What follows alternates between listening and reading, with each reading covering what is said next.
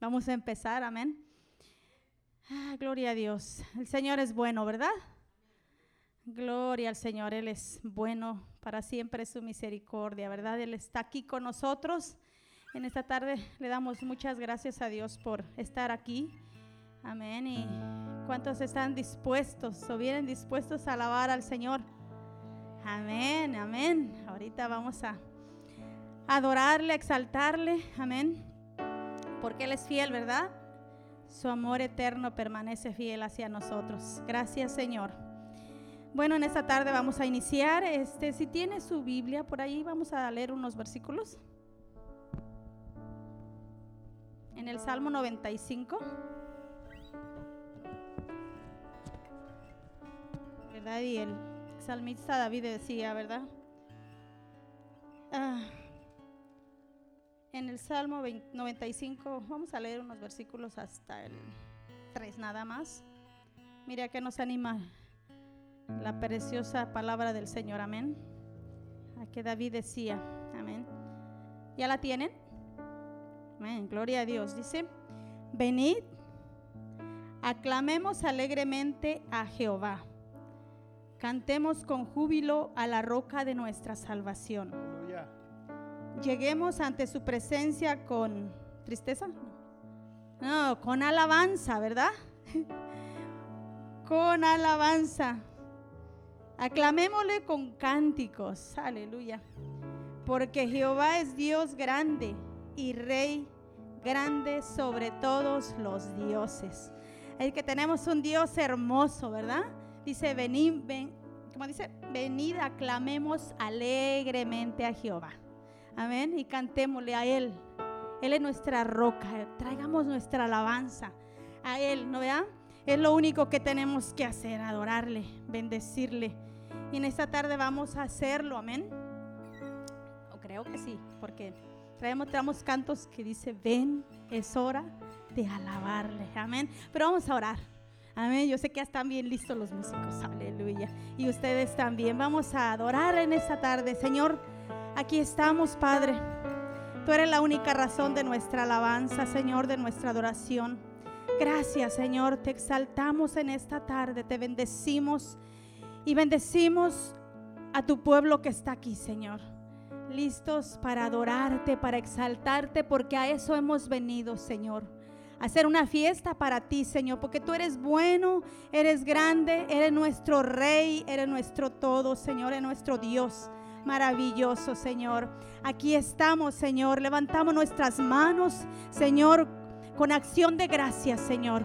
Porque tú eres bueno porque tú eres santo, Señor. Y vamos, dice que aclamemos a la roca de nuestra salvación, que eres tú. Aquí estamos, mi Rey soberano. Bendice a tu pueblo. Espíritu Santo, ven y ministra tú cada vida, cada corazón, Señor. Tú eres el único, Señor, quien viene a cada vida, Señor. Nosotros solamente venimos a exaltarte.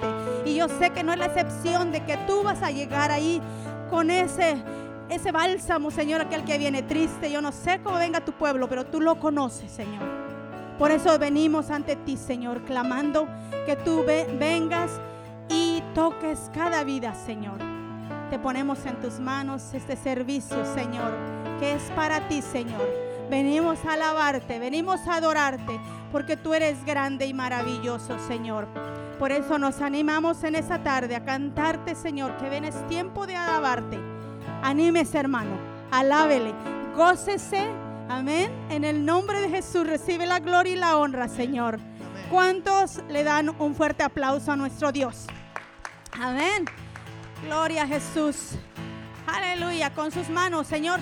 Hermanos, perdón. Yo sé que sí se sabe en este canto. Amén. Ayúdeme a cantarlo. Aleluya. Gracias, Señor. Te adoramos.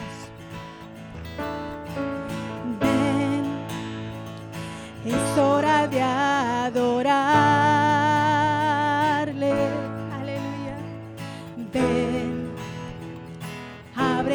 Corazón a Él. Con sus palmas, hermanas. Ven, ante su trono está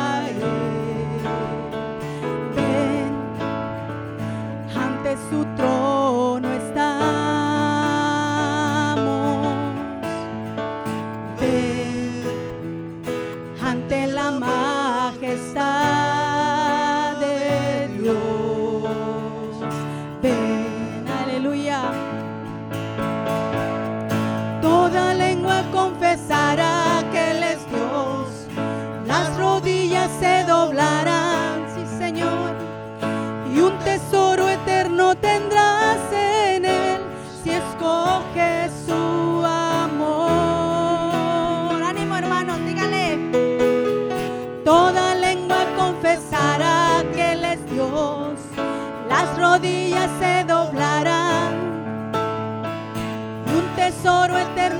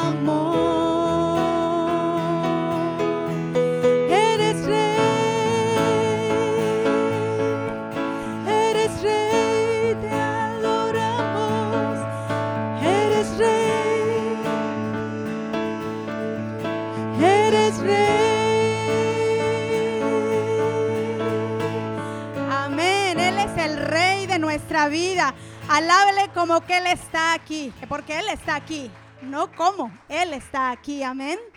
Gloria a Dios. ¿Y cuántos saben que la tierra está llena de su gloria? Dice la palabra, amén.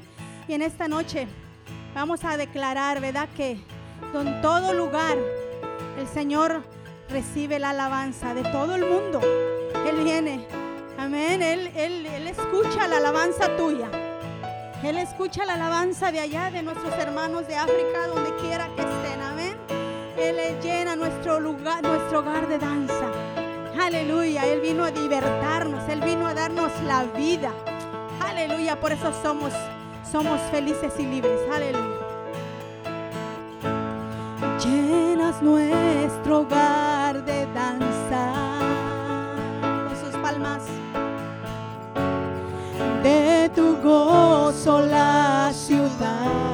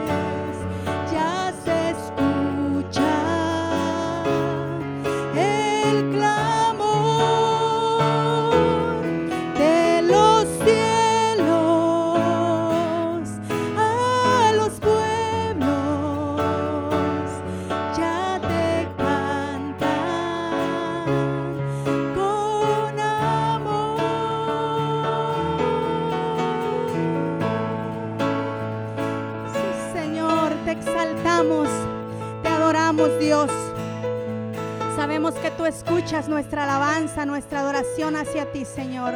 Y aquí está tu pueblo, Señor, que te exalta, que te alaba, que te adora, Señor, porque te ama. Y porque sobre todas las cosas tú mereces toda nuestra adoración. Nuestra alabanza es para ti, Señor. No hay nadie como tú. Yo no sé cuánto le quiere dar un aplauso muy fuerte a Él. Aleluya. Tú eres bueno, tú eres digno. Tú eres nuestro buen pastor. Aleluya. Gracias, Señor. Gracias, Dios. Aleluya. Te exaltamos. Te adoramos, Rey. Sabemos que no hay nadie como tú. Yo no sé cuántos están agradecidos con Él. Vamos a adorarle, a bendecirle, a derramar nuestro corazón ante Él, porque Él es nuestro mejor amigo, nuestro mejor Padre, nuestro amigo fiel en todas las áreas de nuestra vida. Señor, gracias por ser nuestro pastor, porque contigo lo tenemos todo, Dios. Gracias. Tú suples todo. Dice que contigo nadie, nadie perece, Señor. Al contrario, tú nos transformas, nos cuidas, nos amas.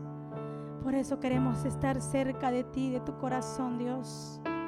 Aleluya, te exaltamos.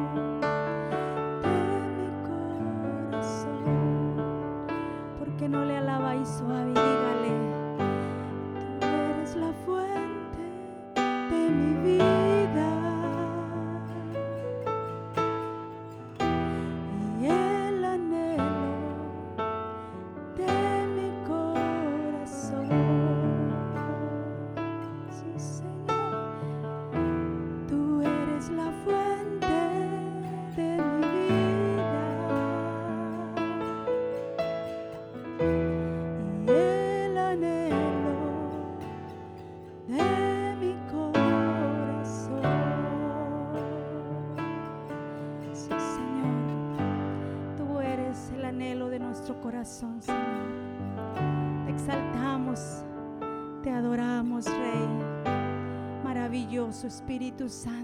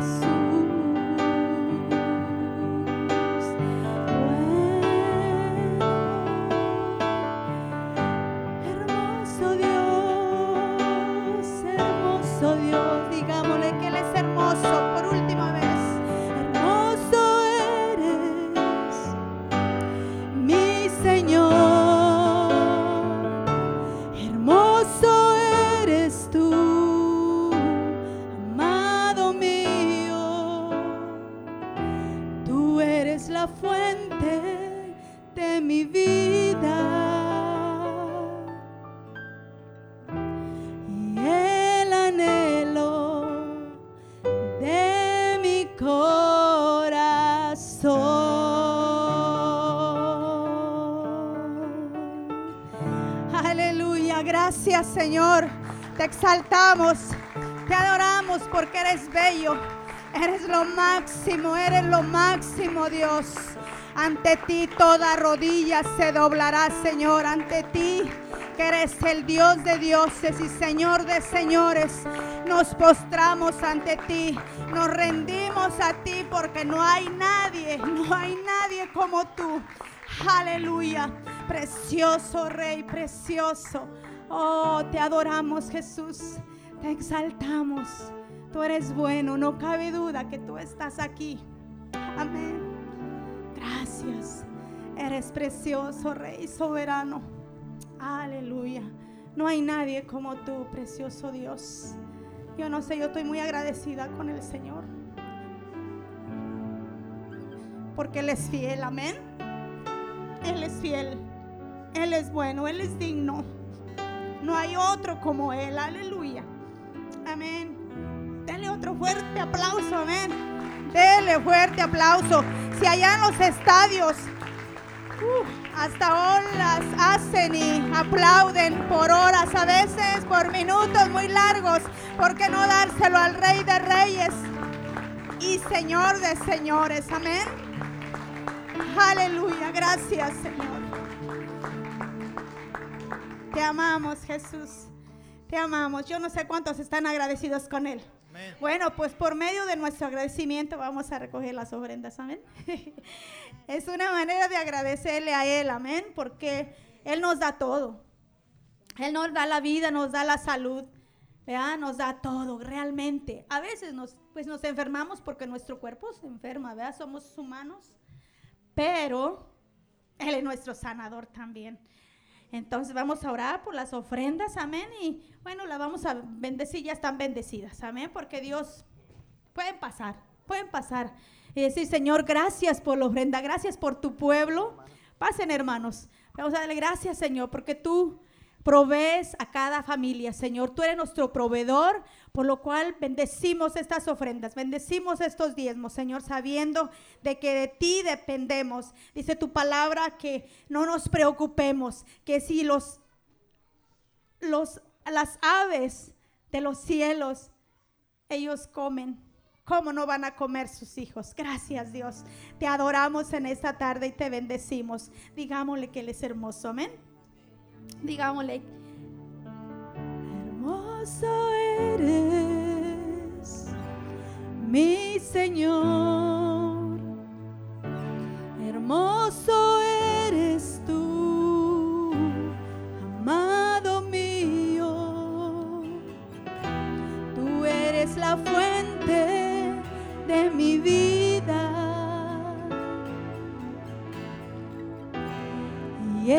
Anhelo de mi corazón. Gracias Señor. Te adoramos, te bendecimos. Recibimos a nuestro pastor, amén. Dios les bendiga, amén, aleluya. Amén, amén. Qué bueno es que el Señor sea la fuente de nuestra vida. No hay mejor fuente de la cual estar conectados. Amén. Porque Él es una fuente que nunca se va a cortar y nunca se va a apagar. Su fidelidad es nueva cada mañana, dice su palabra. Así que gloria a Dios que podemos expresar con estas canciones nuestra gratitud y nuestra alabanza al Señor. Pues en esta tarde tengo un solo anuncio para compartir, pero primeramente quisiera preguntar si hay alguien que hoy nos visita por primera vez. Yo quisiera invitar que levante la mano, pero no, creo que todos ya somos viejos conocidos, ¿verdad? Sí, todos ya somos viejos conocidos. Obviamente hay algunos que han visitado recientemente y también, bueno, Jorge, yo quiero darte la bienvenida nuevamente, Jorge, qué bueno que estés aquí con nosotros hoy. Y también yo por lo menos no conocía a Mía, Mía, la chiquitina que está allá atrás. Pero creo que ya había venido. ¿Quién más? ¿Quién más? No veo. Juanita, Juanita. Ay, ok. Y aquí hay otra chiquitina. Pero no está prestando atención. Hola, bienvenida. Ah, otro aplauso para la chiquitina, por favor. Gracias, Juanita. Bueno, pues el único anuncio que tengo para compartir hoy tiene que ver con nuestra reunión de hombres este viernes 17 de junio a las 7 de la noche aquí en el salón de al lado del Banquet Room. Es interesante esta escritura que hemos compartido ya en ocasiones anteriores de parte del rey David a su hijo Salomón en Primera de Reyes. Dice que cuando ya se acercaba el momento de morir, el rey David le, dijo el, le dio el siguiente encargo a su hijo Salomón. Yo voy camino al lugar donde todos partirán algún día. Exacto. Aquí un día todos vamos a partir. Un día todos nos va a tocar pasar por ahí. Pero recuerda que los que estamos en Cristo vamos a partir con Cristo. Amén. Eso es la diferencia entre los que tienen a Cristo y los que no tienen a Cristo. Y por eso necesitamos predicar a Cristo. Entonces, ten valor y sé hombre. Es la única parte en la Biblia donde vemos que a alguien se le dice, póngase los pantalones y sea hombre. Entonces, hermanos, necesitamos seguir este ejemplo de tener valor y ser hombres. Ahora, en nuestra sociedad hay muchas maneras de ser hombre, ¿no es cierto? Por supuesto, está el mero mero, ¿no es cierto? Que, bueno, no voy a entrar en detalles, pero el mundo nos enseña muchas maneras de ser hombre. Pero la Biblia nos enseña cómo ser un hombre conforme al corazón de Dios. Y en eso es como queremos crecer. Amén. Un hombre que tenga su corazón enfocado en Dios primeramente, en amar a su esposa, a sus hijos, en ser un hombre que de verdad impacte esta sociedad. Pues en eso es que hemos estado enfocando nuestras reuniones de hombres. Ya tuvimos la primera hace un par de meses atrás. Ahora, este viernes tendremos la segunda y daremos continuidad al tema que estamos desarrollando acerca de, siendo un hombre de Dios, lo que Dios dice que es ser un hombre. Entonces, hermanos, ¿cuándo va a ser esta reunión? Este viernes, muy bien. ¿A qué hora? A las 7 de la noche. ¿Vamos a ayunar? No, no se preocupen, no vamos a ayunar. No vamos yo sé que están deseosos para que esto sea en ayuno. Por lo menos la mujer, la esposa dice, sí, pastor, en ayuno, en ayuno, para que le entre, para que le entre. Pero no, vamos a tener un tiempo de convivio, vamos a compartir los alimentos como habitualmente. Entonces, vengan con capacidad, con disposición. Si quiere comer en casa, pero luego quiere repetir aquí, bienvenido, gloria a Dios. Pero vamos a tener algo para compartir juntos. La idea es que podamos tener un tiempo de convivio. Vamos a alimentar la barriguita, pero luego vamos a alimentar el espíritu también. Entonces vengamos bien dispuestos para este viernes. Un favor grandísimo que sí quiero pedirles, hermanos, es que si no se han anotado en la hoja, mi hermano Hugo, salud, Lupita. Mi hermano Hugo, me recibes esta hojita, por favor. Si no se han anotado en la hoja, allí en la, en la mesita fuera de la capilla, hay una hoja en blanco para que los que no se han anotado se puedan anotar. Eso nos ayuda a programarnos y organizarnos en cuanto a la comida, por supuesto, y en cuanto a las hojas y cualquier otro material que estaremos eh, repartiendo esa noche. Entonces, por favor, a la salida, hermanos, anótense y así como hacemos todo aquí en la congregación hispana de la Iglesia del Noroeste, en el amor de Cristo, el que no se anote no sale, así, eh, eh, en amor, en amor. Ustedes saben, es bromeando, es bromeando, pero no se les olvide anotarse si están pensando asistir, por favor, o si están pensando invitar a un amigo que necesita acercarse a Cristo.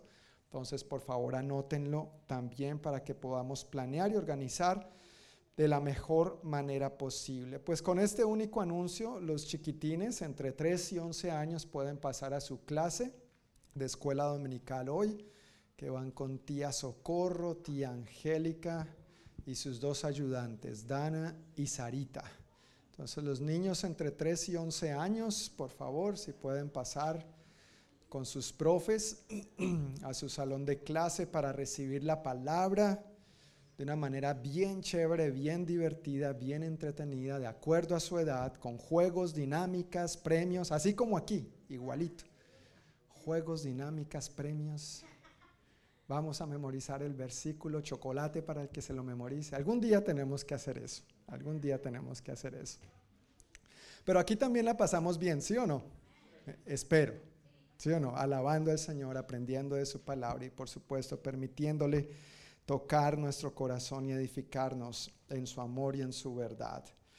Pues estamos en la serie de enseñanzas acerca de las prioridades, poniéndolas en orden y antes de arrancar quisiera preguntar si todos recibieron a la entrada su boletín de anuncios y también por dentro están las notas del sermón donde pueden seguir el bosquejo de lo que, está, de lo que estoy compartiendo hoy. ¿Todos tienen este boletín? ¿Todos tienen estas notas? Ok. Si a alguien le hace falta, por favor, puede levantar su mano.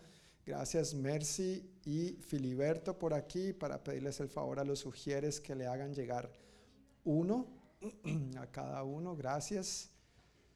Gracias, mi hermano Hugo. Y por aquí al joven Filiberto también. Ah, la hermana Grace también. Le falta uno allá atrás. Gracias. No se me adelanten, los veo ahí muy juiciosos leyendo, no se me adelanten, vamos juntos. Ahí como he anunciado anteriormente en la parte de atrás puedes ver algunas de las actividades y reuniones habituales de la iglesia. No siempre hay tiempo para anunciar todo, pero la idea de este boletín es que todos podamos estar enterados e informados de lo que está ocurriendo y si hay alguna pregunta, pues con mucho gusto puedes acercarte para más información. Pues estamos en nuestra serie de enseñanzas acerca de las prioridades, poniéndolas en orden. Y el enfoque es en esta primera parte, básicamente, la importancia de que Dios sea lo número uno. Si queremos poner cada pieza del rompecabezas en su lugar, primero tiene que ir lo primero. Y lo primero es Dios. Dios tiene que estar por encima de todo lo demás que arropa, que abruma a veces nuestra vida, que es igualmente importante, pero Dios tiene que estar por encima de todo. Amén. Solamente Él es Dios, solamente a Él le corresponde el trono de tu corazón y del mío.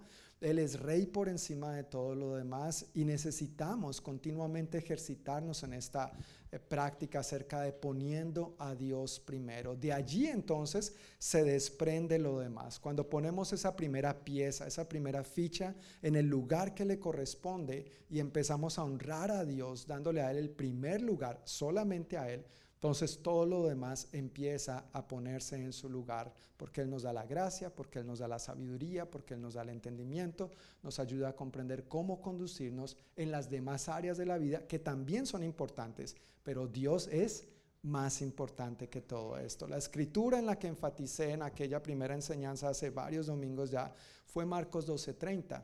Amar al Señor tu Dios con todo tu corazón, con toda tu mente, con toda tu alma y con todas tus fuerzas. Amamos a Dios de esta manera y lo ponemos en primer lugar al desarrollar o cultivar hábitos en nuestra vida que nos permitan demostrar que realmente Dios es lo número uno en nosotros. Entonces, he hablado hasta ahora sobre leer la Biblia.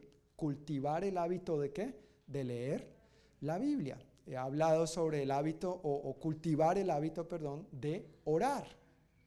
Y el domingo pasado compartí sobre el hábito de congregarnos. Hebreos 10, 25 dice que no dejemos de congregarnos como algunos tienen por costumbre. O sea, para algunos la, la costumbre es congregarnos, pero para otros la costumbre es más bien no congregarse. Entonces, eh, estos son los, algunos de los aspectos, no son los únicos, por supuesto, podríamos hablar de muchos temas más, pero son algunos de los aspectos que nos ayudan a cultivar estos hábitos que contribuyen a poner a Dios primero en nuestra vida. Cada domingo entonces durante esta serie de enseñanzas acerca de las prioridades han estado encontrando un papelito en medio de sus notas. ¿Encontraron uno ahora? Ok, hoy la pregunta viene con premio. Pague uno, lleve tres. Hoy es tres en uno.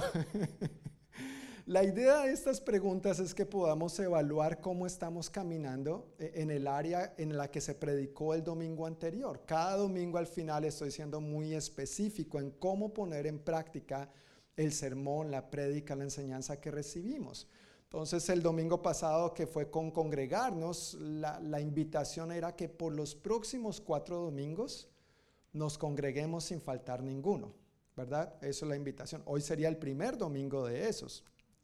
Pero la pregunta que tienes ahí en tu papel es, durante los cuatro domingos anteriores, sin incluir hoy, sin incluir hoy, de los cuatro domingos anteriores, es decir, desde los últimos tres de mayo y el primero de junio, ¿cuántos te congregaste? Y, y eso es entre tú y Dios. Ahí no se te pide tu nombre, número de teléfono, cuenta bancaria, número de seguro social. Eso es entre tú y Dios. Pero yo sí estoy curioso de ver cómo como congregación estamos caminando en estas áreas. Y esa es la, idea de eh, que tú respondas esto. Y agradezco, creo que la mayoría han estado respondiendo y participando y eventualmente vamos a ver las respuestas, cómo nos está yendo. Entonces, por favor, marca, te agradezco si puedes marcar cuántos de los anteriores cuatro domingos te congregaste. Tal vez ninguno, solamente uno, dos, tres o los cuatro completos. La segunda pregunta en este caso es si sabías que puedes escuchar el servicio en el Internet. Nosotros, a raíz de todo esto de la pandemia, nos tocó reinventarnos en algunas áreas y por un tiempo estuvimos transmitiendo el servicio por YouTube, luego grabándolo, subiéndolo. Eso ha sido todo un trabajazo. Muchas gracias a todo el equipo de ingenieros de sonido de la congregación hispana y audiovisuales. Ellos han hecho un trabajo excelente, con mucho sacrificio y esfuerzo y sin saber mucho han hecho lo mejor y han dado lo mejor que han podido. Después, ya dejando eso de lado, empezamos solamente a grabar y cada domingo grabamos el servicio, porque si alguien falta, por alguna razón, queremos facilitar eso, ¿no es cierto? No hay como congregarse en persona, e, eso es irreemplazable, pero si por alguna razón uno falta, pues está esta opción. Y por varios meses hemos anunciado, mira, hay un podcast, tú puedes escucharlo. Y quisiera preguntarte si tú sabías que puedes escuchar el servicio en el Internet. Tal vez si tú eres nuevo, pues tú dirías, no, no tenía ni idea. Tranquilo, marca no. Pero por favor, marca si sabías, marca si no sabías. Y la última pregunta en ese papelito es, cuando no te congregas, ¿escuchas el servicio en el Internet? ¿Sí o no? Nosotros realmente, creo que el equipo técnico principalmente quiere saber si, si seguimos adelante con esto o no, si, honestamente, si, vale la pena, Si, si está siendo de bendición, pues gloria a Dios, pero si no, ¿para qué tanto trabajo y para qué tanto empeño en eso? Entonces, de verdad, agradecemos tus respuestas en esto. Yo voy a marcar la mía y entonces vamos a empezar a circular la canastita para que recojamos las respuestas.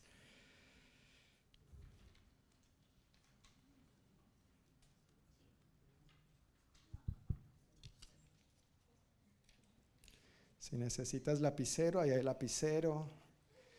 Si quieres poner tu respuesta boca abajo porque el voto es secreto, doblarlo en mil pedazos. Por favor no lo dobles tanto que después me toca empezar a desdoblar eso y organizarlo. si, si, quieres privacidad, con solo la mitad es suficiente, tranquilo, puedes ponerlo boca abajo. Pues muchísimas gracias por estar participando en, esto y, como les cuento, en algún momento vamos a ver los resultados y vamos a ver cómo estamos caminando en estas áreas y que con el favor de Dios podamos seguir creciendo en esto que Dios nos ha llamado y nos invita a hacer en, su palabra. Amén. ¿Estamos de acuerdo? y estamos juntos para aprender, por supuesto.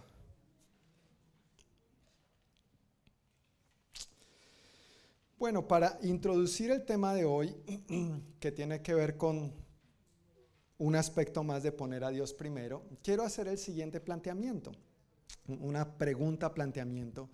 Si tú ves a una persona que está caminando directamente hacia un precipicio, ¿qué harías? Si tú ves a una persona que está caminando directamente hacia un precipicio, ¿qué harías? A ayudarla para que llegue más rápido y se tire lo más pronto posible? Es una opción, ¿verdad? ¿Sí o no? Es una, no estoy diciendo que lo hagamos, no, nosotros ninguno, no, por supuesto que no, pero es una opción. B, ser indiferente. No es mi problema, no lo conozco, no la conozco, no me importa, estoy ocupado, no tengo tiempo. Es su vida y que haga con su vida lo que quiera. Ser indiferente es una opción también. Veo a alguien que está a punto de tirarse por el precipicio, pues no tiene que ver conmigo, no me importa, ser indiferente. O sé, ayudarla. Esta vez sí ayudarla de verdad. ayudarla de alguna manera para que cambie de dirección y así no sufra lesiones o la muerte. Cuando alguien está caminando al precipicio, hacia un precipicio, uno podría tener estas tres opciones. Por supuesto, podríamos discutir de más, pero esas son las tres más, eh, las tres que más coinciden en un caso de estos. En la vida hay solo dos direcciones en las que uno puede caminar. Uno puede caminar hacia el precipicio o uno puede caminar hacia Dios. ¿En cuál dirección estás caminando tú? Y en cuál dirección está caminando la gente alrededor nuestro y cuál es nuestra actitud y respuesta frente hacia donde ellos están caminando, especialmente los que están caminando hacia el precipicio. A diario, cada uno de nosotros estamos rodeados de personas que están rumbo al precipicio, pero ¿cuál es nuestra respuesta? Les ayudamos a tirarse más rápido, somos indiferentes, no tiene que ver conmigo, o de verdad estamos genuinamente interesados en que cambien de dirección y empiecen a caminar en la dirección correcta. ¿Cuál es esa dirección correcta? La dirección de Dios, la que Dios tiene para ellos. Cada uno de nosotros tenemos la oportunidad de ayudar a que cambien de dirección cuando les compartimos de Cristo y la esperanza que hay en Él. El título del mensaje de hoy es testificar, compartiendo el pan de vida. Testificar, compartiendo el pan de vida. Testificar es un hábito más que nos ayuda a poner a Dios primero, al igual que cuando dedicamos tiempo a la palabra, al igual que cuando dedicamos tiempo a orar, al igual que cuando dedicamos tiempo para congregarnos. Cuando nosotros testificamos es una manera en que ponemos a Dios primero. ¿Por qué? Porque cuando testificamos, todo se trata de quién? De Dios. Todo se trata de Él, todo gira en torno a Él, todo apunta a Él. Nosotros dejamos de ser el centro, ya no se trata de mí, de mis problemas, de mis dificultades, de mis deficiencias, todo se trata de Dios y de su gloria, de la esperanza que tenemos en Él. Como dice la palabra, la bendita esperanza que tenemos en Él. Y así es una manera en que también ponemos a Dios primero en nuestras vidas. Algunas definiciones que encontramos de testificar, y las tienen ahí en sus notas, dice en el diccionario, las dos primeras son del diccionario, eh, diccionario regular, del diccionario en español, dice una de estas definiciones, afirmar o probar algo con referencia a testigos o documentos que auténticos. Es decir, cuando testificamos, cuando damos testimonio, la idea es que estemos dando testimonio de algo auténtico. Cristo es auténtico. Amén. Cristo es real. Cristo es veraz. Otra definición en el diccionario es declarar, explicar y denotar con seguridad y verdad algo en lo físico y en lo moral. ¿Podemos estar seguros de Cristo? Amén. Amén. Yo estoy segurísimo de mi Cristo. Yo estoy seguro de Cristo y espero que tú también. Él es el camino, Él es la verdad, Él es la vida. Y la palabra en griego nos da otras dos definiciones o significados. No son los únicos, pero son los que más eh, resaltan respecto a lo que quisiera tocar el día de hoy. Uno de ellos es hablar sobre la verdad que uno ha visto, oído o sabe. ¿Tú has visto a Dios en tu vida? Pues no me refiero a verlo físicamente, pero ¿has visto a Dios obrar en tu vida? ¿Sí o no? Yo quisiera ver las manitos levantadas si has visto a Dios obrar en tu vida. ¿Ha hecho Dios algo en tu vida? Deja tu manito arriba, deja tu manito arriba y, podemos mirar alrededor para ver. Creo que todos tenemos las manos levantadas, ¿verdad? Ok, estamos de acuerdo con eso. Amén. Estamos de acuerdo con eso. Gloria a Dios. Tú has hecho siempre cosas buenas en nuestra vida, Señor. Gloria a ti. Y dice que también la palabra testificar, que está relacionada con ser un testigo o dar testimonio, es tener reputación de honesto. Interesante, ¿no? Testificar tiene que ver con tener reputación de honesto, o sea, de hablar con honestidad, de hablar la verdad, de decir algo veraz, auténtico, como también nos decía el diccionario. Entonces, un primer punto que quiero mencionar en esta tarde tiene que ver con la pregunta que tienen ahí. ¿Es importante testificar? Y la respuesta es sí, es muy importante. En la Biblia vemos muchas razones y en lo práctico también. Si alguien no nos hubiera testificado de Cristo un día a ti y a mí, no estaríamos aquí. Comenzando por ahí, ¿verdad? pero porque un día alguien nos compartió el amor de Cristo, porque un día alguien nos compartió un tratado, nos invitó a una reunión de la iglesia, nos habló de una película cristiana, un libro cristiano, algo que fuera edificante para nuestras vidas, que nos permitiera acercarnos más a Cristo y sea lo que sea que Dios haya usado para que nos testificaran, aquí estamos tú y yo. Entonces, sí es importante. Quiero mencionar rápidamente cuatro razones acerca de por qué es importante testificar. Número uno, porque puede hacer la diferencia entre la vida o la muerte de una persona. Puede hacer la diferencia entre que esa persona se tire al precipicio de la eternidad o no. Testificar puede rescatar a una persona, no solamente de la, no puede, no solamente de la vida aquí en esta tierra, sino hablando de la vida eterna, de la eternidad. Por eso testificar, hablar de Cristo, es tan importante. Puede cambiar el rumbo por el que una persona se está dirigiendo no solo en esta vida, sino por el que se dirigiría por la eternidad, sino cambia de dirección y se dirige hacia Dios. Proverbios 24, capítulo, perdón, Proverbios capítulo 24, versículos 11 y 12 en la Reina Valera dice, libra a los que son llevados a la muerte eso lo está diciendo a nosotros, a los que estamos leyendo Proverbios. Libra a los que son llevados a la muerte. Salva a los que están en peligro de muerte. ¿Será que hay personas alrededor nuestro que están en peligro de muerte? Sí. Y a veces están entre nuestra misma familia, ¿no es cierto? Y necesitamos de alguna manera alcanzarlos y librarlos de la muerte. Versículo 12. Porque si dijeres, ciertamente no lo supimos, indiferencia, ciertamente no lo supimos, ¿acaso no lo entenderá el que pesa los corazones? El que mira por tu alma, él lo conocerá y dará al hombre según sus obras. Somos llamados a rescatar a la gente de la muerte. La gente sin Cristo bíblicamente está muerta en sus delitos y pecados. Lo único que les falta es caer al precipicio. Pero cuando nosotros intervenimos de parte de Dios, los estamos rescatando. Estamos siendo el instrumento de Dios para que pasen de muerte a vida. Una segunda razón de por qué es importante testificar es porque Jesús nos llama a ser sus seguidores y pescadores de personas.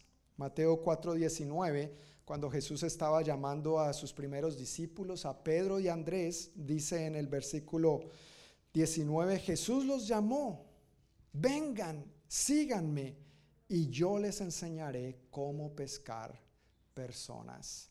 El paquete incluye ambas cosas. Jesús nos invita a seguirle, pero Jesús nos invita también a qué? A que pesquemos a otros, a que rescatemos a otros, a que invitemos a otros a seguir a Cristo junto con nosotros. La invitación es completa. Otra razón de por qué es importante testificar, dice, porque hacer discípulos de Cristo implica testificar de Cristo. No podemos hacer discípulos de Cristo si no testificamos de Cristo, si no hablamos de Cristo. Eh, perdón, Mateo, el pasaje que conocemos acerca de la gran comisión, Mateo 28, 18 al 20 dice que Jesús se acercó y dijo a sus discípulos, se me ha dado toda autoridad en el cielo y en la tierra. Por lo tanto, vayan y hagan discípulos de todas las naciones, bautizándolos en el nombre del Padre y del Hijo y del Espíritu Santo. Enseñen a los nuevos discípulos a obedecer todos los mandatos que les he dado y tengan por seguro esto, que estoy con ustedes cuando se porten bien.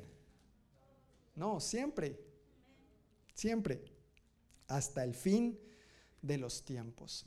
Ir y hacer discípulos, llevar a cabo la gran comisión, implica que nosotros testifiquemos de quién? De Cristo, que nosotros hablemos de Cristo. De hecho, ese es un primer paso para poder hacer discípulos. No podemos hacer discípulos si estos discípulos no conocen de Cristo y no entregan su vida a Cristo. Ese es el primer paso. Pero no queremos dejarlos solo ahí. Habiendo tomado una decisión por Cristo, queremos conducirlos enseñándoles a obedecer todas las cosas que Él nos ha mandado. ¿Y cómo enseñamos? No solamente con nuestras palabras, enseñamos con nuestra vida, viviendo honestamente, como el ejemplo que nos daba, o la definición, el significado que nos daba la palabra de testificar, tener la reputación de honesto, viviendo una vida coherente, consistente, íntegra delante de Dios y delante de los demás. ¿Por qué más es importante testificar? porque hemos sido llamados a anunciar las virtudes de Cristo. Hay una canción por ahí que dice que y anunciaremos tu gloria a todo pueblo y nación, ¿no es cierto? Que está basada en esta porción de la escritura. En primera de Pedro capítulo 2 versículo 9, en la Reina Valera dice que nosotros somos linaje escogido, real sacerdocio, nación santa, pueblo adquirido por Dios. ¿Para qué?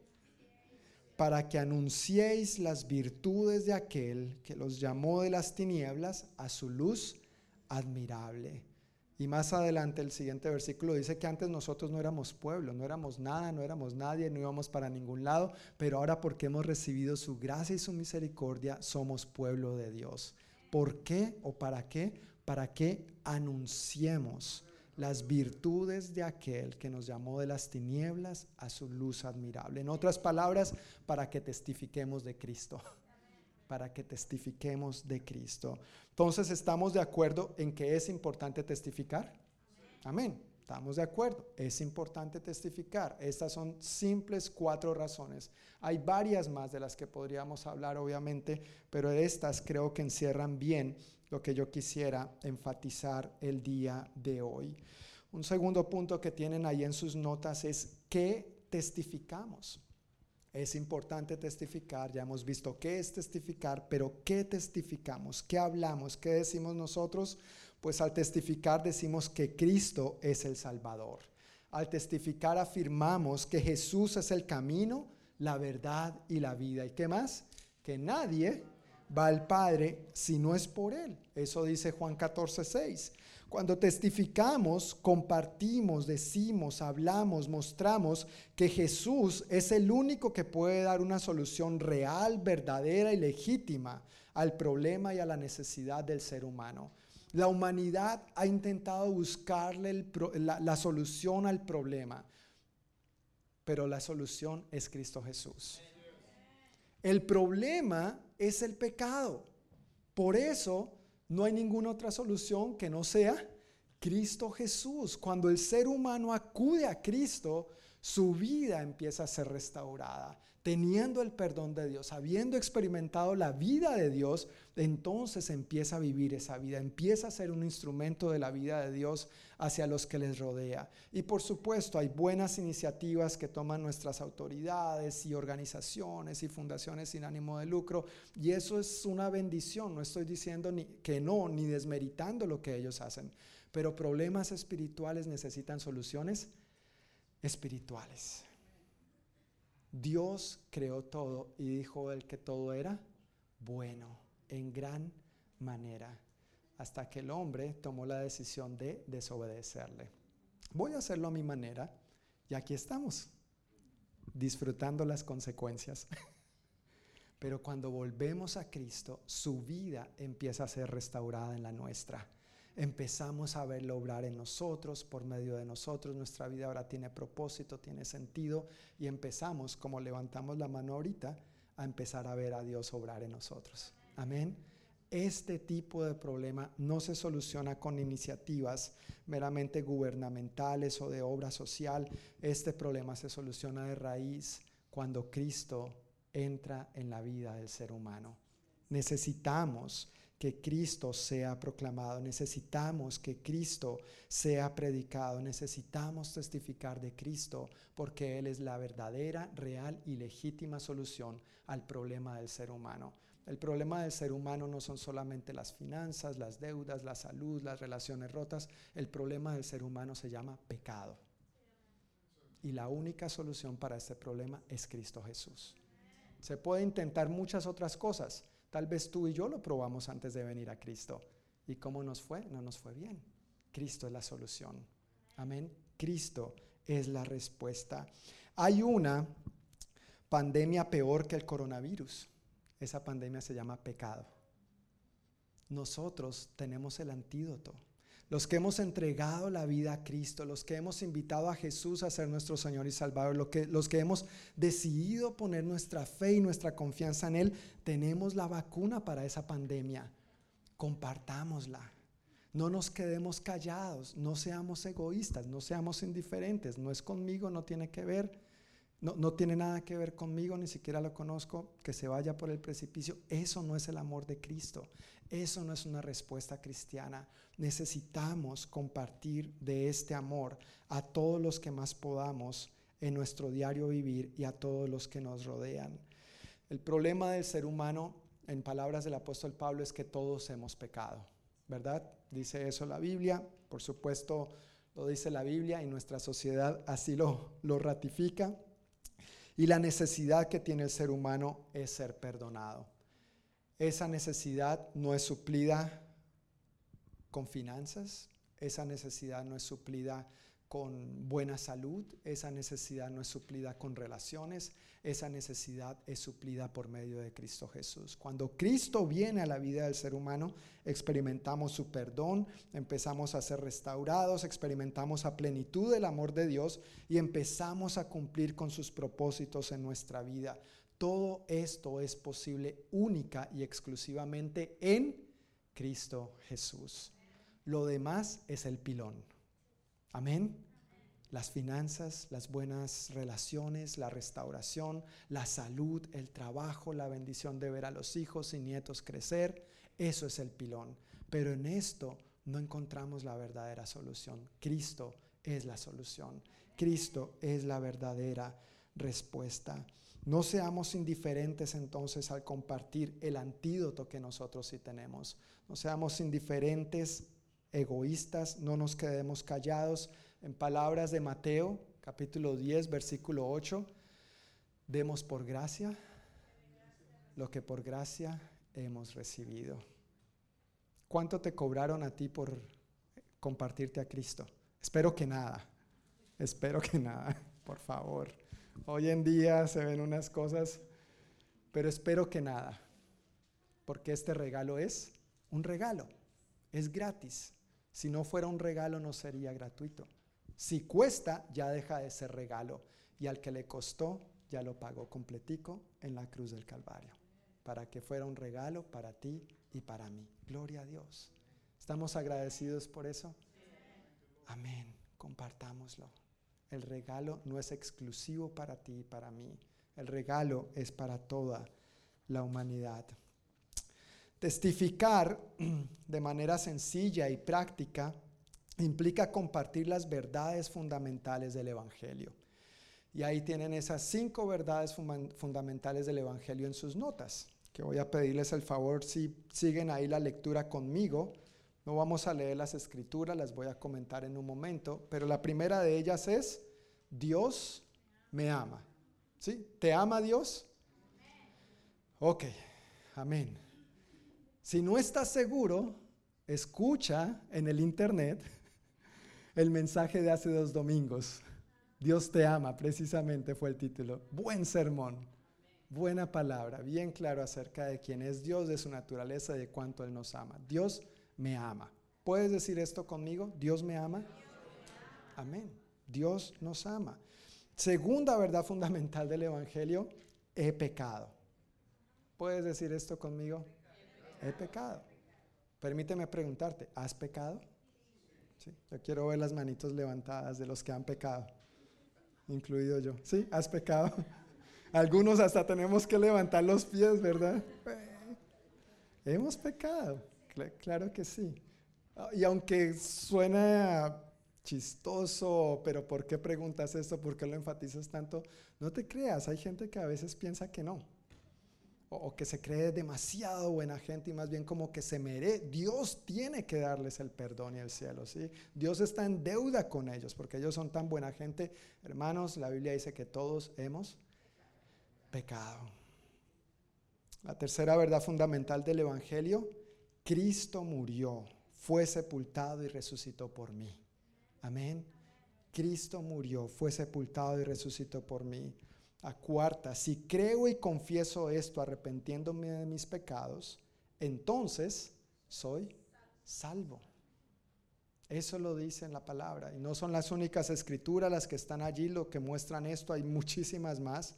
Pero hablando de Dios me ama puntualmente, Juan 3:16, creo que varios estamos bien familiarizados con esta escritura y seguramente la podemos citar de memoria. ¿Qué dice Juan 3:16?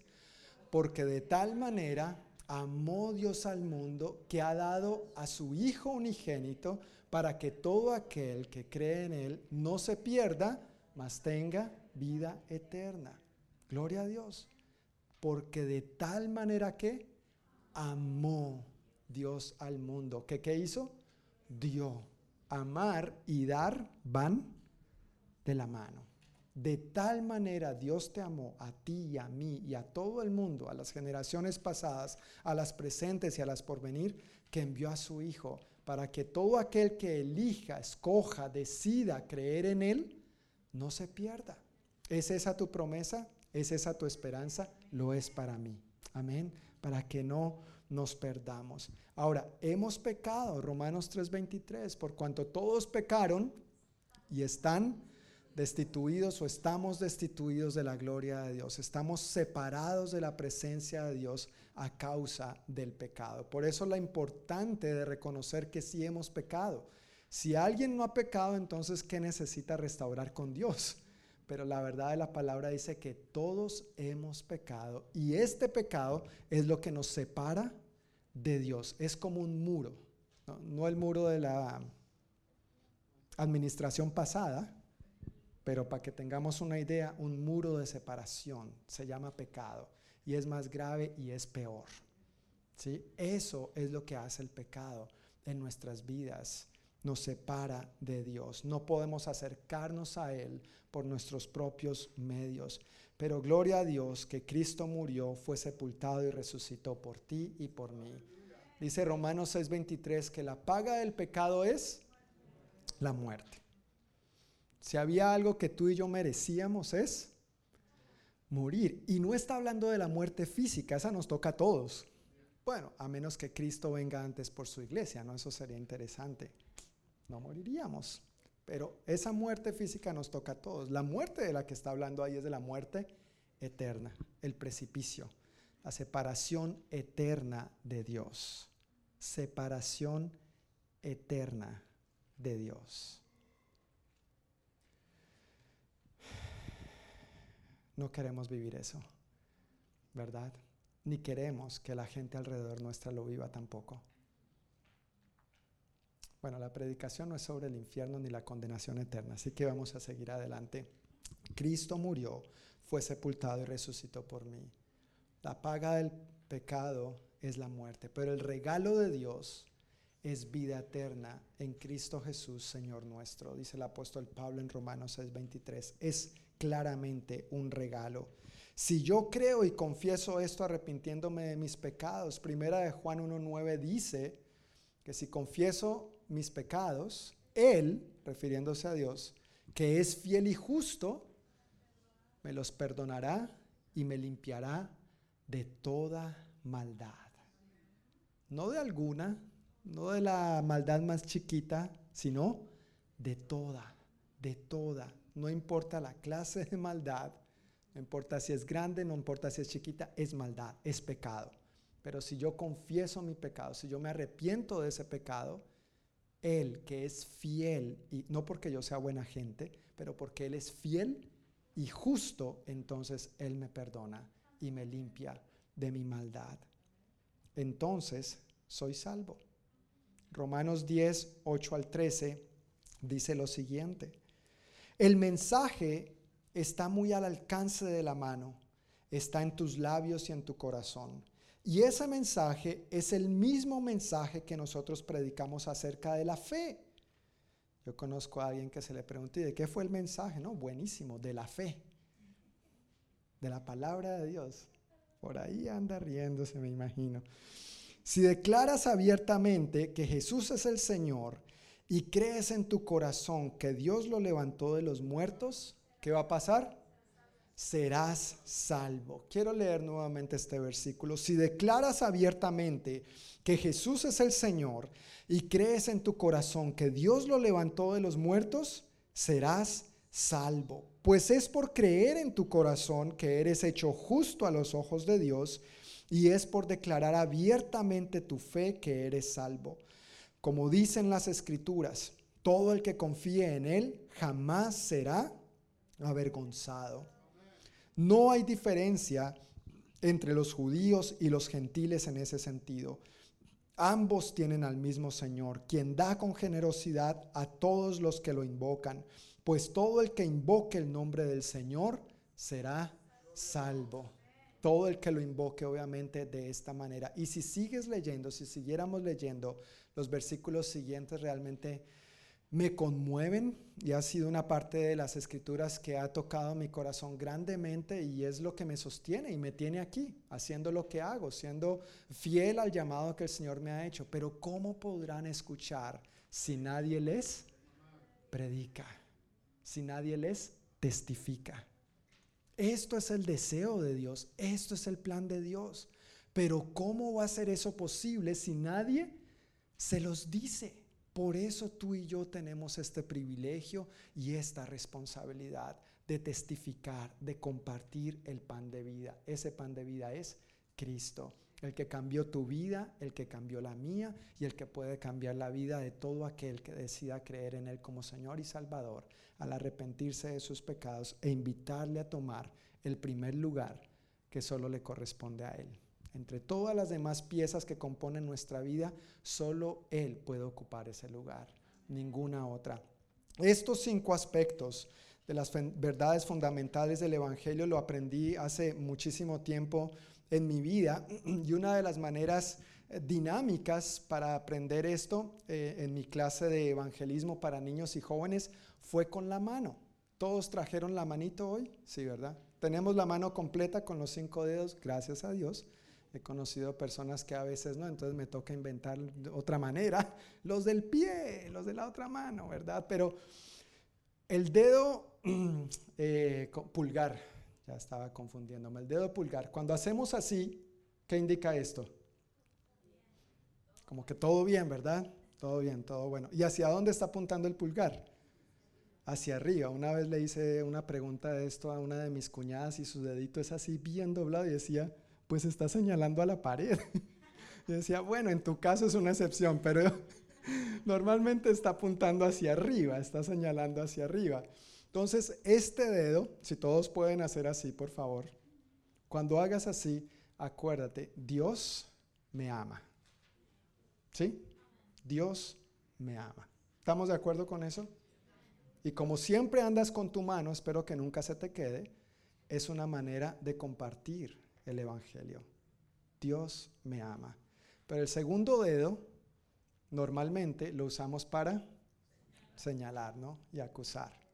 Ah, eso entre hermanos es tremendo. Es la culpa de él, es la culpa de ella. Pero entre los matrimonios también, ¿no? La culpa de él. Y lo aprendimos de Adán, ¿no? La mujer que me diste por esposa, que indirectamente era pues tu culpa, porque fuiste tú el que me la diste. Pero usamos mucho el índice para señalarnos, para acusarnos. Pero este dedito en esta ocasión nos va a señalar a nosotros, diciendo, yo he pecado. ¿Sí? ¿Puedes señalar contigo? Conmigo, yo he pecado. Dios me ama, pero yo he pecado. Ahora, el tercer dedito no se te ocurra mostrarlo solo, por ninguna razón. Yo no sé lo que eso significa, solo sé que es una grosería. No entiendo el significado. No quiero que me lo expliques si lo sabes tampoco. Está bien. Con eso es suficiente para mí. Pero el tercer dedo nunca se te ocurre mostrarlo solito. Siempre decimos, Cristo murió por mí en medio de dos ladrones. ¿Ves? Por eso no bajamos los otros dos dedos. Cristo murió por mí en medio de dos ladrones. Dios me ama, he pecado, Cristo murió por mí en medio de dos ladrones. Luego el siguiente dedito. Si confieso esto y lo creo y me arrepiento de mis pecados, entonces soy salvo. Y eso le llamamos la mano de la salvación. Fácil, ¿verdad? Dios me ama, he pecado, Cristo murió por mí.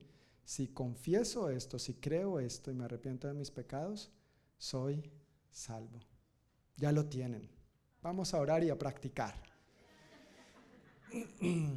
Y el último dedo, intenta mover el dedo meñique sin que se te mueva el anular. ¿Alguien puede mover el dedo meñique sin que se le mueva el anular? ¿No? ¿Alguien? A veces me da susto hacer esta pregunta porque hasta ahora nadie ha salido con eso, pero, pero se mueve poquito, ¿verdad? Se alcanza a mover poquito. Eso indica que para poder ser salvo necesito creer en que Cristo murió por mis pecados porque Él me ama. Y esto, créeme, me ha ayudado muchísimo en varios momentos de mi vida para compartir el Evangelio de manera sencilla y práctica a niños, a jóvenes, a adultos, respuestas de todo tipo, de toda clase, de toda índole. Pero si vivimos estas verdades, también podemos compartirlas. Si aprendemos esto, no, no como una fórmula mágica, no es que esto va a hacer maravillas en la gente, no somos nosotros, es Cristo, es su palabra, es lo que dice su promesa, pero son maneras, son herramientas por medio de las cuales nosotros podemos aprender a testificar a otros. Y no es la única, hay infinidad de herramientas, gracias a Dios. Hay muchas herramientas que Dios hoy en día ha dado a la iglesia, hay gente muy creativa que ha hecho diferentes cosas con el propósito de alcanzar a otros para Cristo y testificar. Entonces, como siempre andas con tu manito, por favor recuerda estas verdades. ¿Cuál es la primera?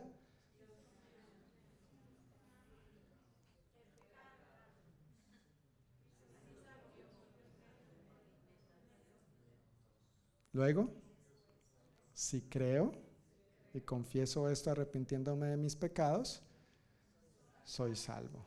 Amén. Para ser salvo necesito creer que Cristo murió por mis pecados porque Él me ama. Amén. Ya lo tienen, ¿verdad? Ya lo dominan a la perfección. Y está en sus notas.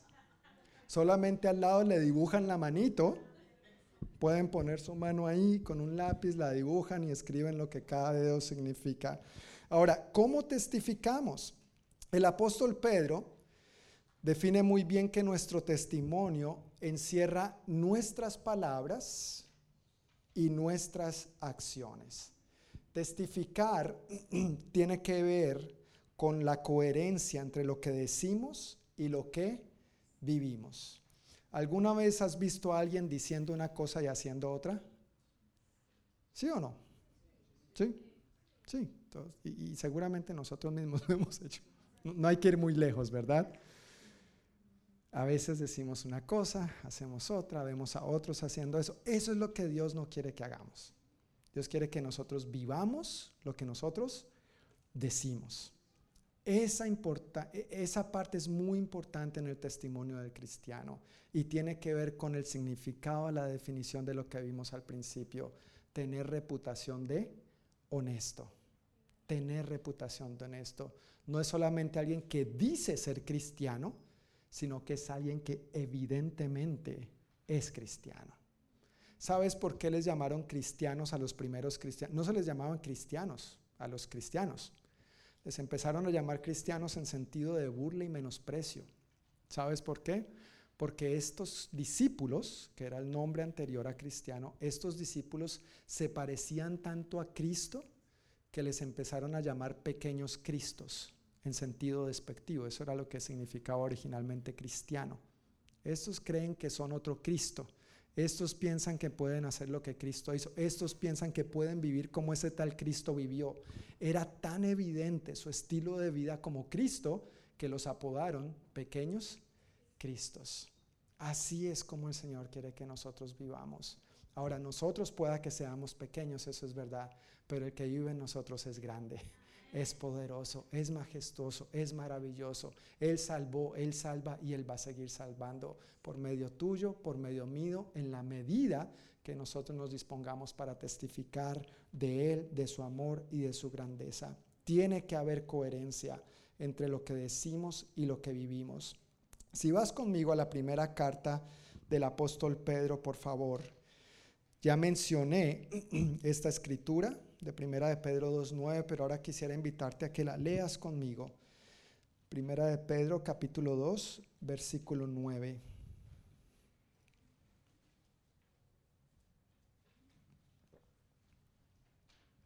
¿Ya estamos ahí?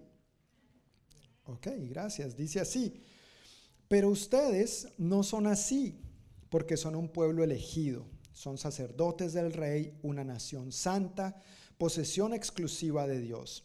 Por eso pueden mostrar a otros la bondad de Dios, pues Él los ha llamado a salir de la oscuridad y entrar en su luz maravillosa.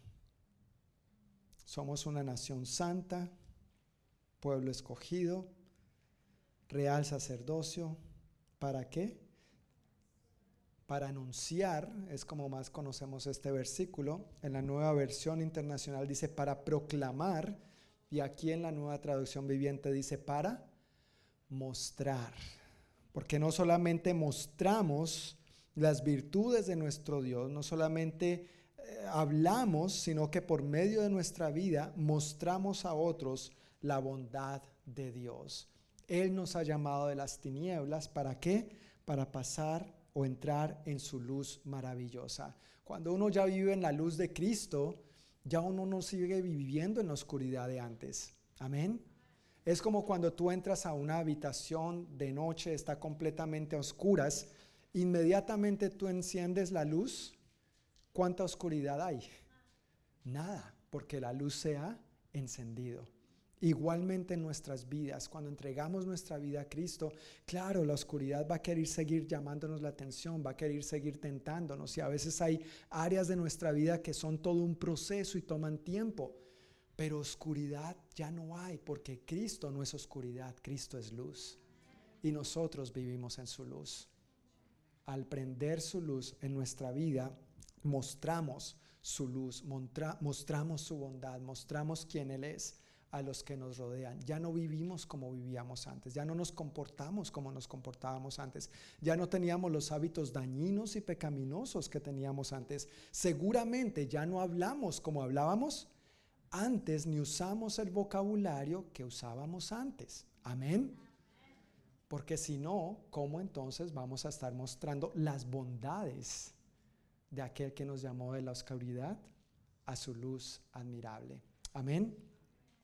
Dice en Primera de Pedro 3, 15 al 16, hablando de esto mismo, de que el testificar va de la mano de las palabras con las acciones. Primera de Pedro 3, 15 al 16, dice, en cambio, Adoren a Cristo como el Señor de su vida. Si Él es Señor, Él manda en todas las áreas de mi vida. Amén. No, solamente en algunas, no solamente el domingo de 5 a 7, Él manda siempre, Él es Señor. Adoren a Cristo como el Señor de su vida. Si alguien les pregunta acerca de la esperanza que tienen como creyentes, estén siempre preparados para dar una explicación. ¿Tú ves? Y ahí tienes tu manito. ¿Verdad? Ya estás preparado para dar una explicación. ¿Qué es la razón de la esperanza? ¿Por qué tú tienes tanta paz? Porque, bueno, porque mira, Dios me ama. Un día entendí que yo había pecado, que Cristo murió por mí, creo esto y disfruto su paz. Sé que tengo esta certeza de la salvación, de su perdón en mi vida. Estamos, dice el apóstol Pablo, perdón, debemos estar preparados para responder, para dar una explicación. Versículo 16. Pero háganlo con humildad y respeto. En ningún momento Dios nos llama a ponernos a pelear con la gente. Si, hay gente que quiere pelear contigo, mi consejo es mejor, retírate, quédate callado. No, no, somos llamados a pelear. No vamos a ganar a nadie para Cristo peleando ni, ni con argumentos. De hecho, nosotros somos solamente el instrumento. El Espíritu Santo bíblicamente es el que convence. Nosotros somos el instrumento y el Espíritu Santo es el que convence de pecado, de justicia y de juicio. Allí es donde nosotros simplemente somos el intermediario de parte de Dios y nos prestamos para mostrar a Cristo. Háganlo con humildad y respeto. Mantengan siempre limpia la conciencia. Entonces, si la gente habla en contra de ustedes, será avergonzada al ver qué? Al ver la vida recta que llevan porque pertenecen a Cristo. Es importante que al testificar, hermanos, no solamente usemos nuestras palabras, sino una vida recta. Una vida recta. Que si alguien habla algo de ti, eh, en la Reina Valera, y tal vez quienes tengan Reina Valera me, me corrigen si es así, pero la Reina Valera creo que habla o hace mención de que si alguien habla algo mal en contra de nosotros, sea porque es una calumnia. Sí, sí, es calumnia la palabra que usa, ¿verdad? Es porque es una calumnia. Que no sea porque les estemos, que no sea porque tengan la razón, sino porque nos están calumniando. Testificar implica nuestras palabras, implica decirles a otro, Dios te ama, Él murió por ti, la manito de la salvación, lo que sea, un tratado, un libro, una película, una canción, una invitación a una reunión de la iglesia, una reunión de hombres por ahí. Pero el testimonio es ratificado, es sellado cuando el cristiano vive una vida recta, una vida intachable. No somos perfectos, pero sí somos gente temerosa de Dios. Amén nos conducimos rectamente delante de Dios, aunque otros nos estén viendo o aunque otros no nos estén viendo. Eso es una vida recta, íntegra e intachable.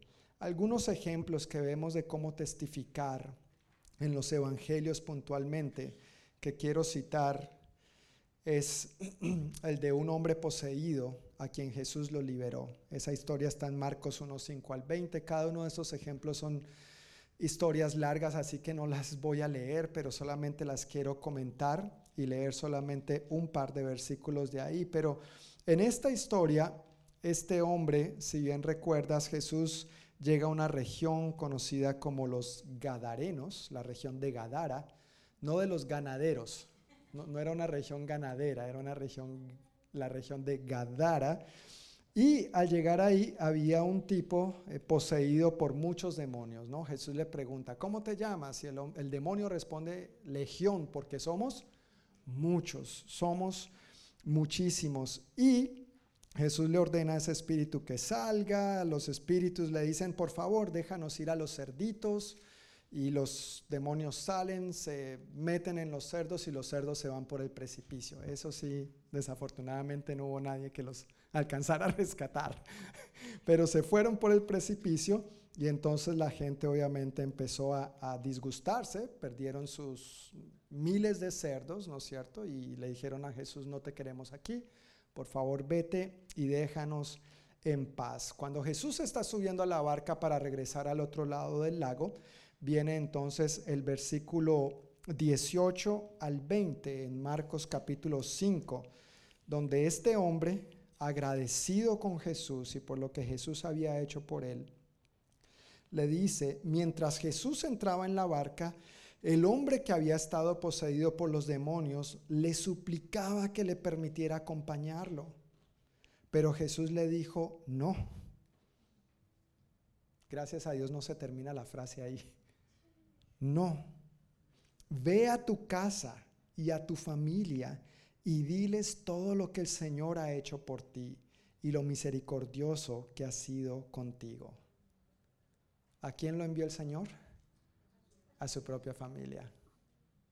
Tú sabes que tú y yo también tenemos ese llamado de ir a nuestra propia familia y contarles todo lo misericordioso y todo lo que Él ha hecho por nosotros.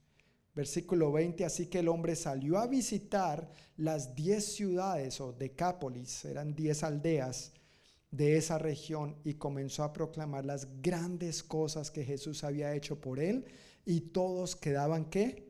Asombrados de lo que les decía. ¿Sabes por qué se quedaban asombrados? Porque este hombre estaba mostrando lo que Cristo había hecho por él. Él no solo estaba diciendo, él estaba mostrando. Él era lo que llamaríamos en nuestras países originales el loco del pueblo, el que todo el mundo conocía como el loco del pueblo y ahora está en su sano juicio. Antes andaba desnudo, ahora anda vestido, gloria a Dios, eso ya es un gran cambio. Y empieza a hablarles de Cristo. Jesús lo manda a su familia y él no solamente fue a su familia, sino que fue a las diez aldeas. Hizo más de lo que el Señor le había pedido. Tú y yo también podemos hacer más. ¿Ha hecho Jesús algo en tu vida? Vayamos y compartámoslo. Amén. Vayamos y compartámoslo.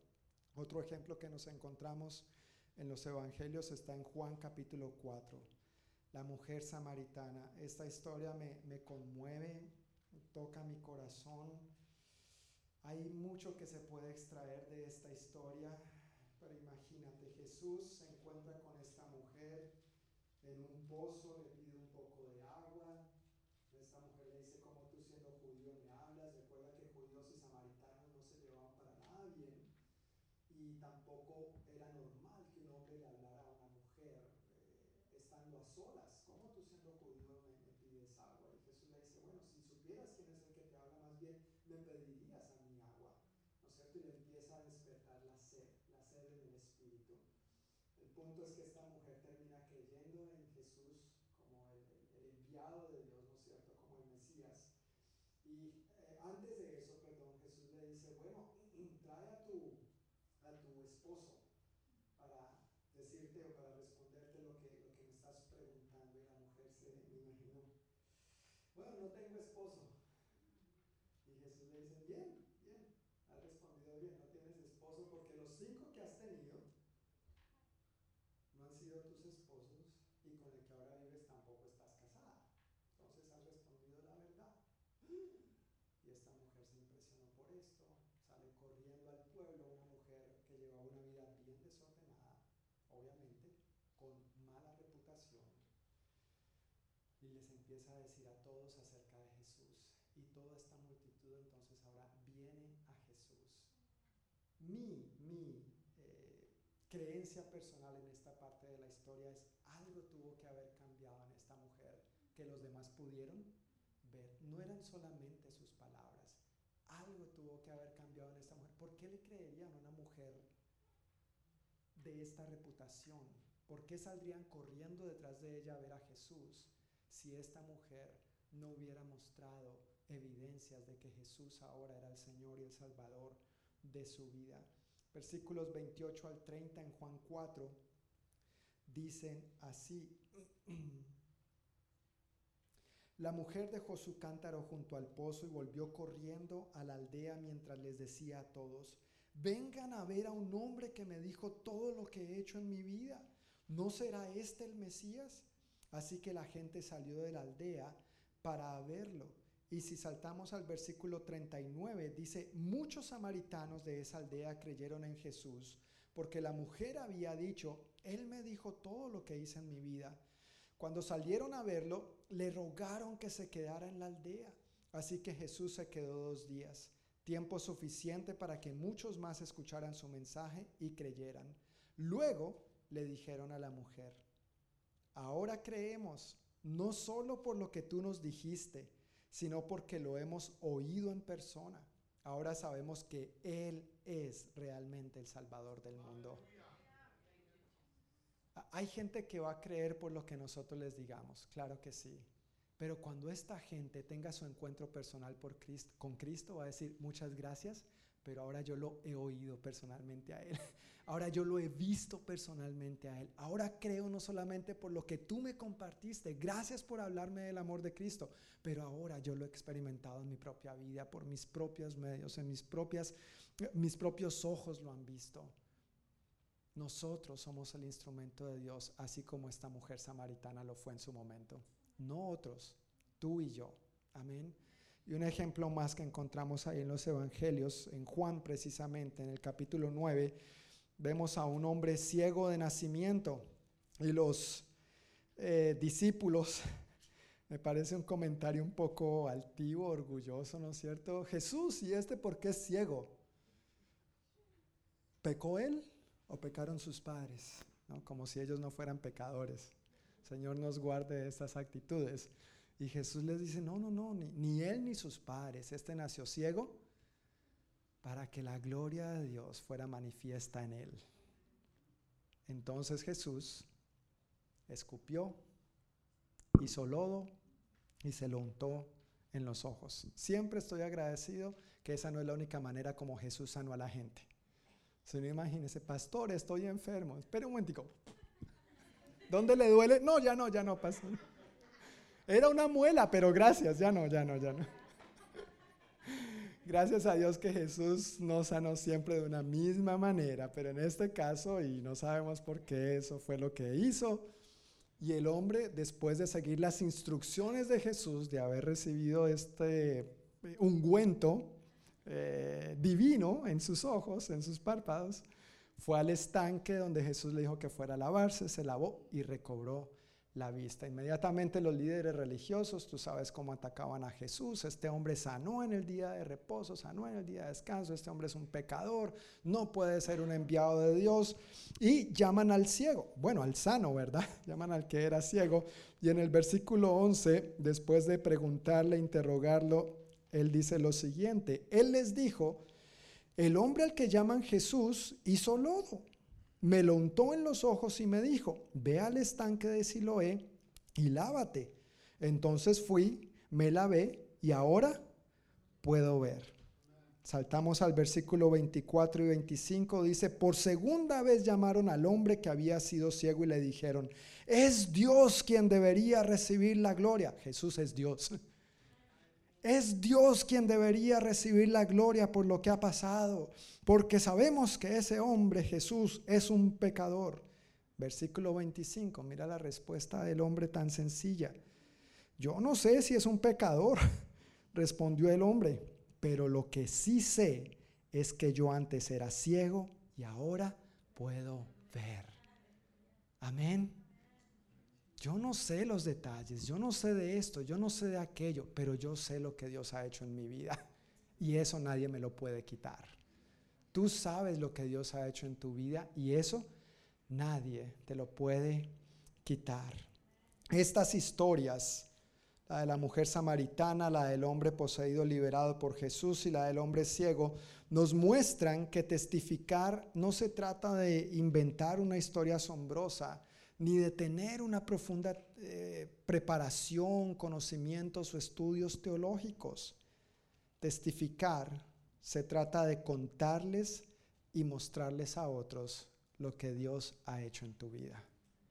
Vuelvo y pregunto, ¿ha hecho Dios algo en tu vida? Creo que todos levantamos nuestra mano al principio. Eso indica que todos tenemos algo para contar y todos tenemos algo para mostrar. ¿Cómo era tu vida antes? ¿Cómo es tu vida ahora? Comparte lo que Cristo ha hecho en ti. Hace varios años en nuestras iglesias cuadrangulares en Colombia teníamos algo que se llamaba la ciclovía con Jesús. La ciclovía con Jesús consistía en que eh, nosotros como iglesia estratégicamente aprovechamos algo que las alcaldías promocionaban los domingos para que la ciudadanía se ejercitara. Cerraban, y todavía lo hacen, cierran avenidas principales para que la gente salga a correr, a caminar, a pasear el perro, a los que les gustan los perros y las mascotas y todo este tipo de cosas, a patinar, eh, a tener tiempo en familia. Entonces las iglesias empezamos a pensar, eso es una buena oportunidad para ir testificar, vamos a evangelizar. Entonces armábamos termos, preparábamos a veces un poco de jugo, otros solamente con agua y nos íbamos a la ciclovía con Jesús y poníamos un letrero bien grande, agua gratis refresco gratis. Y tú sabes, ¿no? A, nadie le gustan las cosas gratis, a nadie. Eso la fila ahí, ¿no es cierto? Entonces, y, y, genuinamente queríamos dar agua, sin ningún otro interés, pero le preguntábamos a la gente, le pedíamos a la gente, ¿tienes cinco minutos mientras se toma el jugo? Si quiere, le repito el vaso para que me regale los cinco minutos. Tengo algo muy importante que quisiera compartirle. Y en cinco minutos Usábamos, por ejemplo, la mano de la salvación, el libro sin palabras, las dos preguntas. Hay infinidad de, maneras de compartir el, Evangelio. Y por supuesto se propiciaba la oportunidad de compartir el testimonio personal. Mira, mi vida era así, asá, y ahora Cristo ha hecho esto en mi vida. En una de esas situaciones, un hombre, eh, era un niño el que le estaba compartiendo el Evangelio, un hombre adulto, un niño de unos nueve años. Y este hombre pues estaba como burlando, ya se estaba como pasando del niño y en últimas le dice, pero ¿dónde está tu Dios? Muéstrame a tu Dios, yo no, yo no lo veo. Pues ¿cómo le preguntas eso a un niño, verdad? O sea, muy despectivo. Y el niño se quedó como, bueno, sí, es verdad. Y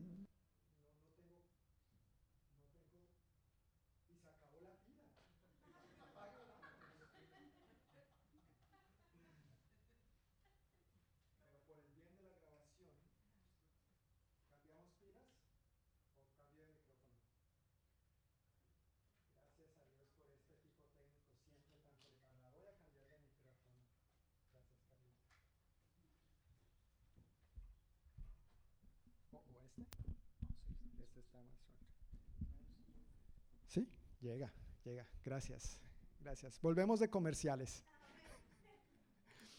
Entonces, este niño obviamente se puso como, bueno, no sé qué decirle, claro, por supuesto, no, no, no, no puedo mostrarle a Dios, no hay manera de que yo le muestre a Dios eh, físicamente. Entonces el hombre como muy, como gané el, el argumento, ¿no es cierto? Y el niño está así cabizbajo y de repente se levanta y dice, pero ¿sabe una cosa? De una cosa sí estoy seguro. La Biblia dice, bienaventurados los que no vieron y creyeron. Yo soy bienaventurado. No necesito ver para creer. Gloria a Dios. A veces el Señor da palabra de ciencia, palabra de sabiduría, aún en nuestros niños. ¿Y dónde provino esa palabra? De lo que las maestras y maestros enseñan en la escuela dominical y nuestros niños tan diligentemente memorizan. Gloria a Dios por este caso de ejemplos hace una, por este tipo de situaciones, perdón, hace unas semanas estaba con mi eh, carro en su mantenimiento, en su chequeo médico, eh, y mientras estaba allí, eh, estaba en el counter, en el recibidor, bueno, ya para salir, y el hombre que me estaba atendiendo estaba en la computadora viendo, pues lo, apenas estaba empezando lo, de Ucrania, los bombardeos y todo eso, y que habían bombardeado el avión más grande del mundo, que era ucraniano. Yo había acabado de ver eso en las noticias también, entonces miro y, mientras estoy viendo, eh, siento una palabra de parte de Dios para compartirle, pero el tipo no habla español, que se arrepienta, no me el, tipo no hablaba español y bueno, yo entiendo, considero que entiendo muy bien el inglés, pero hablar, comunicar y términos de pronto a los que no estoy tan acostumbrado a usar eh, es desafiante a veces para mí. Entonces yo estoy ahí, Señor, pues ayúdame porque ¿cómo le voy a decir esto al hombre? Y bueno, empecé a entablar la conversación con él acerca de las noticias. Y eh, mientras organizo en mi mente el argumento de lo que Dios me acaba de decir en otro idioma para comunicárselo, entonces le digo, ¿sabes una cosa? Eh, ese tipo de cosas son preocupantes, realmente. No, no sabemos en qué momento se puede armar una tercera guerra mundial y de hecho ya hemos empezado a sufrir los efectos de esto en el bolsillo, ¿no es cierto? Hay consecuencias de esto y él la sentía y él me decía que sí. Y le dije, lo miré a los ojos y le dije, pero sabes una cosa, el único que me da paz en estos momentos y que me ha dado esperanza a lo largo de toda mi vida es Jesucristo. Y yo quiero invitarte a que tú deposites toda ansiedad a Él, ríndela a sus pies y entrega, su, entrega tu vida a Él. Él es el único que realmente puede bendecirnos con paz en medio de las guerras, en medio de las tormentas. Mientras hablaba con él, obviamente él no todo el tiempo estaba atento a lo que yo estaba diciendo, pero cuando terminé, dejó de hacer lo que estaba haciendo, me miró a los ojos y dijo, wow, eso es exactamente lo que mi abuela me dijo. Creo que tengo que prestar atención. No fue más lo que dije. él estaba en su trabajo, no tenía más tiempo, pero esa sola semilla espero haya despertado en él lo que su abuelita ya había empezado a sembrar. Amén. Tú y yo somos un instrumento en una larga cadena de eslabones. No permitamos que la cadena se rompa.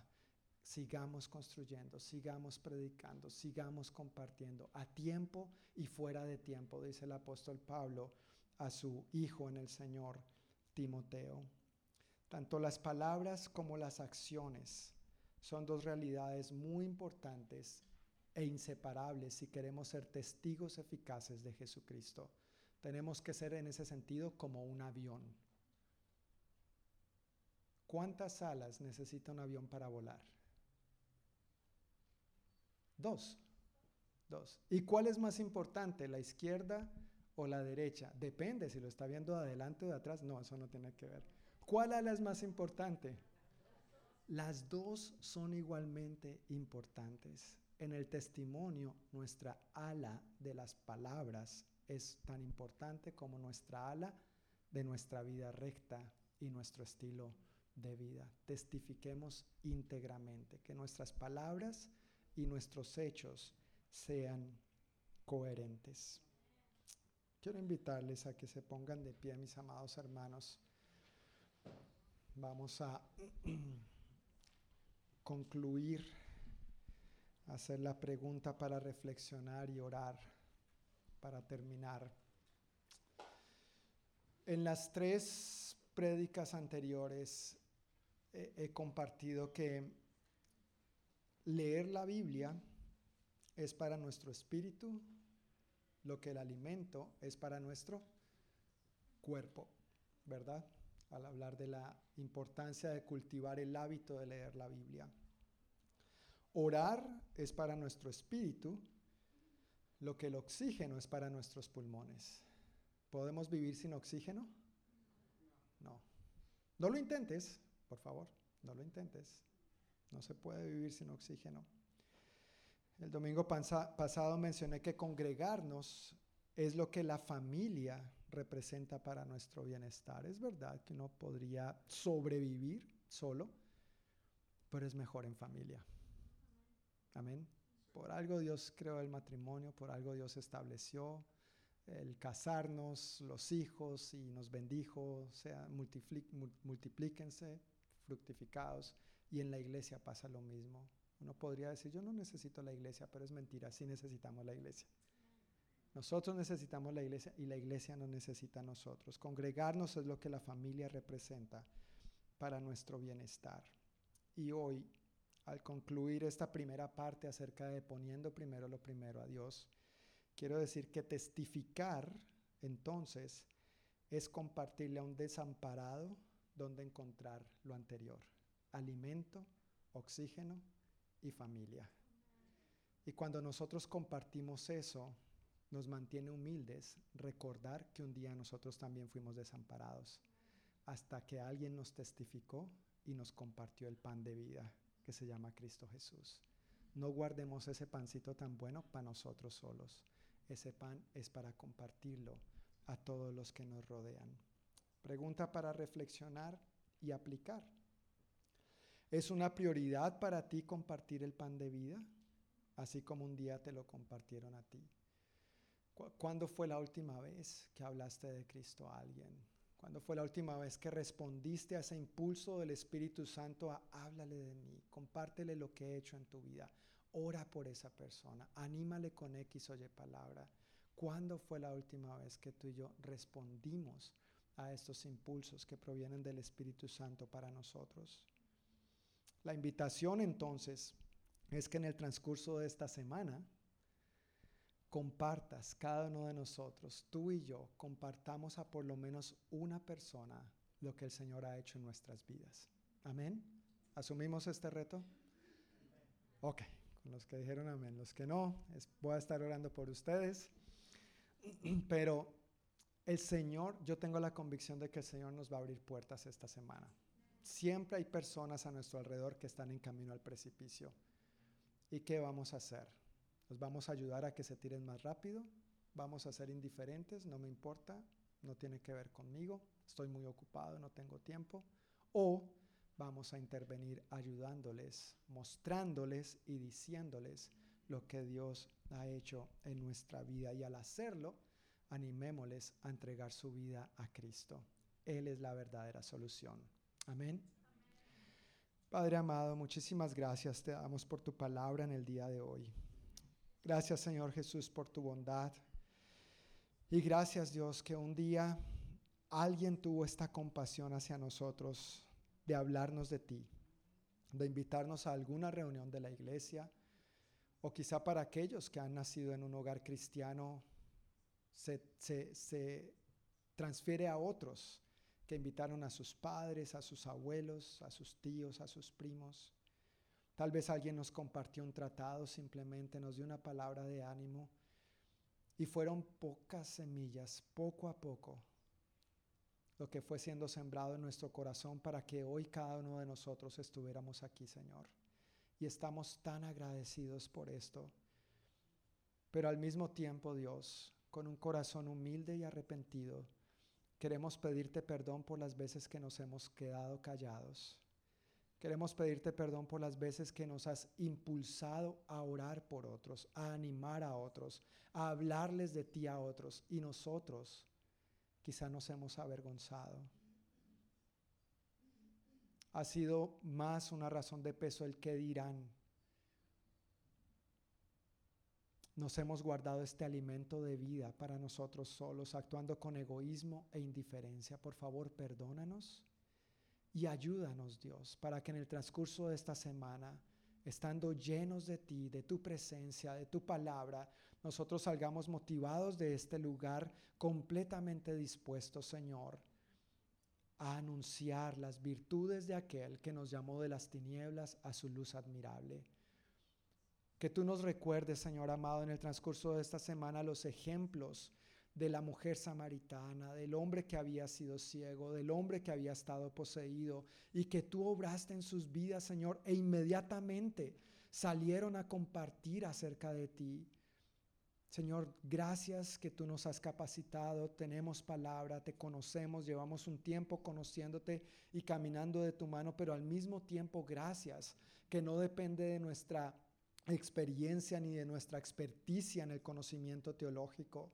Ayúdanos a tener un corazón dispuesto para simplemente compartir lo que tú has hecho en nuestra vida.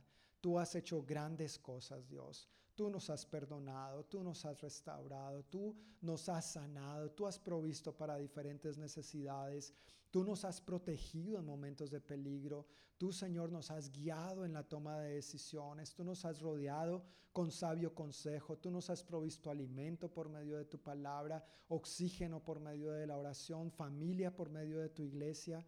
Ayúdanos Señor a compartir esto de maneras sencillas. Gracias, Padre, por las puertas abiertas en el transcurso de esta semana.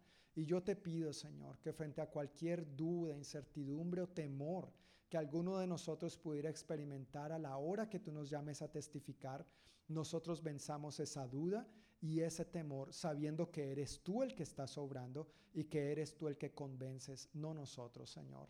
Danos tu sabiduría y muévete poderosamente en nosotros, Espíritu Santo y a través de nosotros a la hora de proclamar tu grandeza y que tú eres Señor y Salvador. Llévanos con bien, por favor, a nuestros hogares. Bendice la obra de nuestras manos en el transcurso de esta semana, Dios, y que sea una semana de gran victoria y gran bendición en todas las áreas de nuestra vida. En el nombre de Jesús. Amén. el pueblo de Dios dice, amén. Mis hermanos, que el Señor les bendiga, que tengan una buena semana. Y nos vemos los hombres el viernes a las 7 de la noche y con los demás el domingo a la misma hora por el mismo canal.